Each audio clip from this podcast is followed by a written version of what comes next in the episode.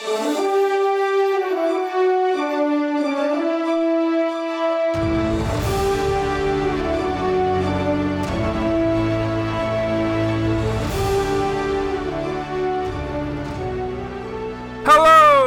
and welcome back to Archives of Fabella Daily, the podcast in the danger zone of a magical world.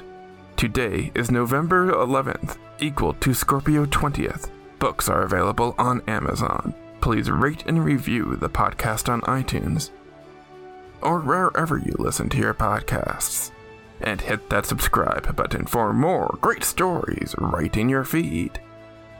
November 11th, 1975 is the date Australian Governor General Sir John Kerr dismisses the government of Gough Whitlam, appoints Malcolm Fraser as caretaker prime minister, and announces a general election to be held in early December. But in the magical wonderland of Fabella, dragons rained fire on a city. I'm Dylan Foley, and this is Archives of Fabella.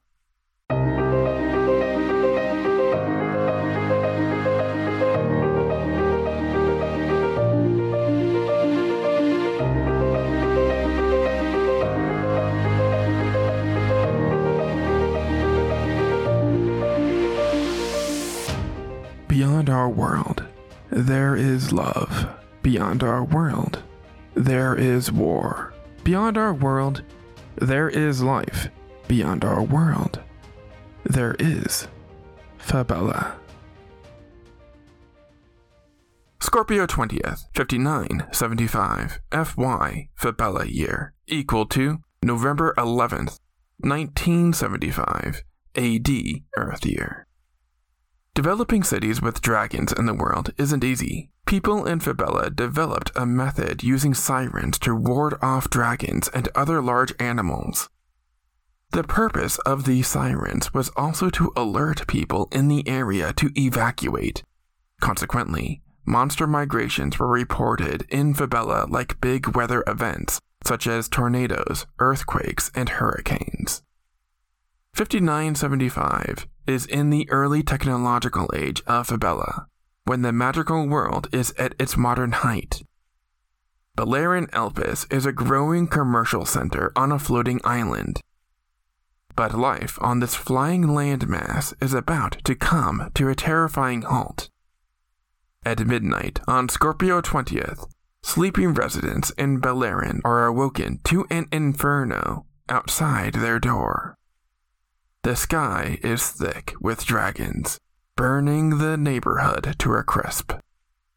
The next morning, the extent of the devastation that the dragon flock has left in its wake becomes clear. Whole city blocks are leveled, every building is charred black, and there are 200 people dead. But, for all its catastrophic effects, the dragon's arrival didn't come as a complete surprise. In fact, alarms sounded a full 10 hours before the dragons hit, alerting residents of the imminent danger. The sirens went off all day, and they continued to sound at intervals after that. So there was ample time for people to evacuate, but most people chose to ignore the warnings. There was plenty of advance warning to evacuate in time. So why didn't people leave?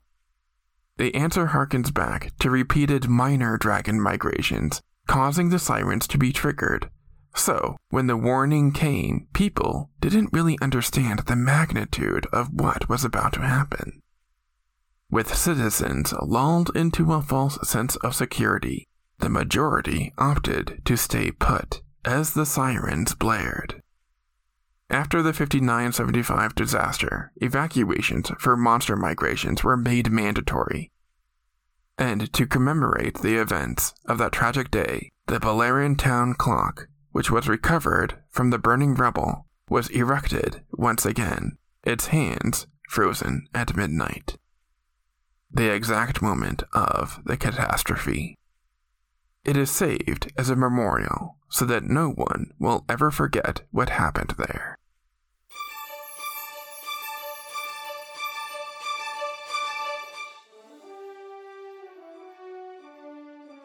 That's going to do it for us today. Subscribe now to get more new episodes right in your feed. Rate and review the podcast on iTunes or wherever you listen to your podcasts. Send your questions to archivesoffabella at gmail.com. Archives of Fabella is created, produced, and hosted by Dylan Foley, with music by Garrett Ferris and audio blocks. Books are available on Amazon in ebook and paperback. As always, look outside of what is possible and think about what might be.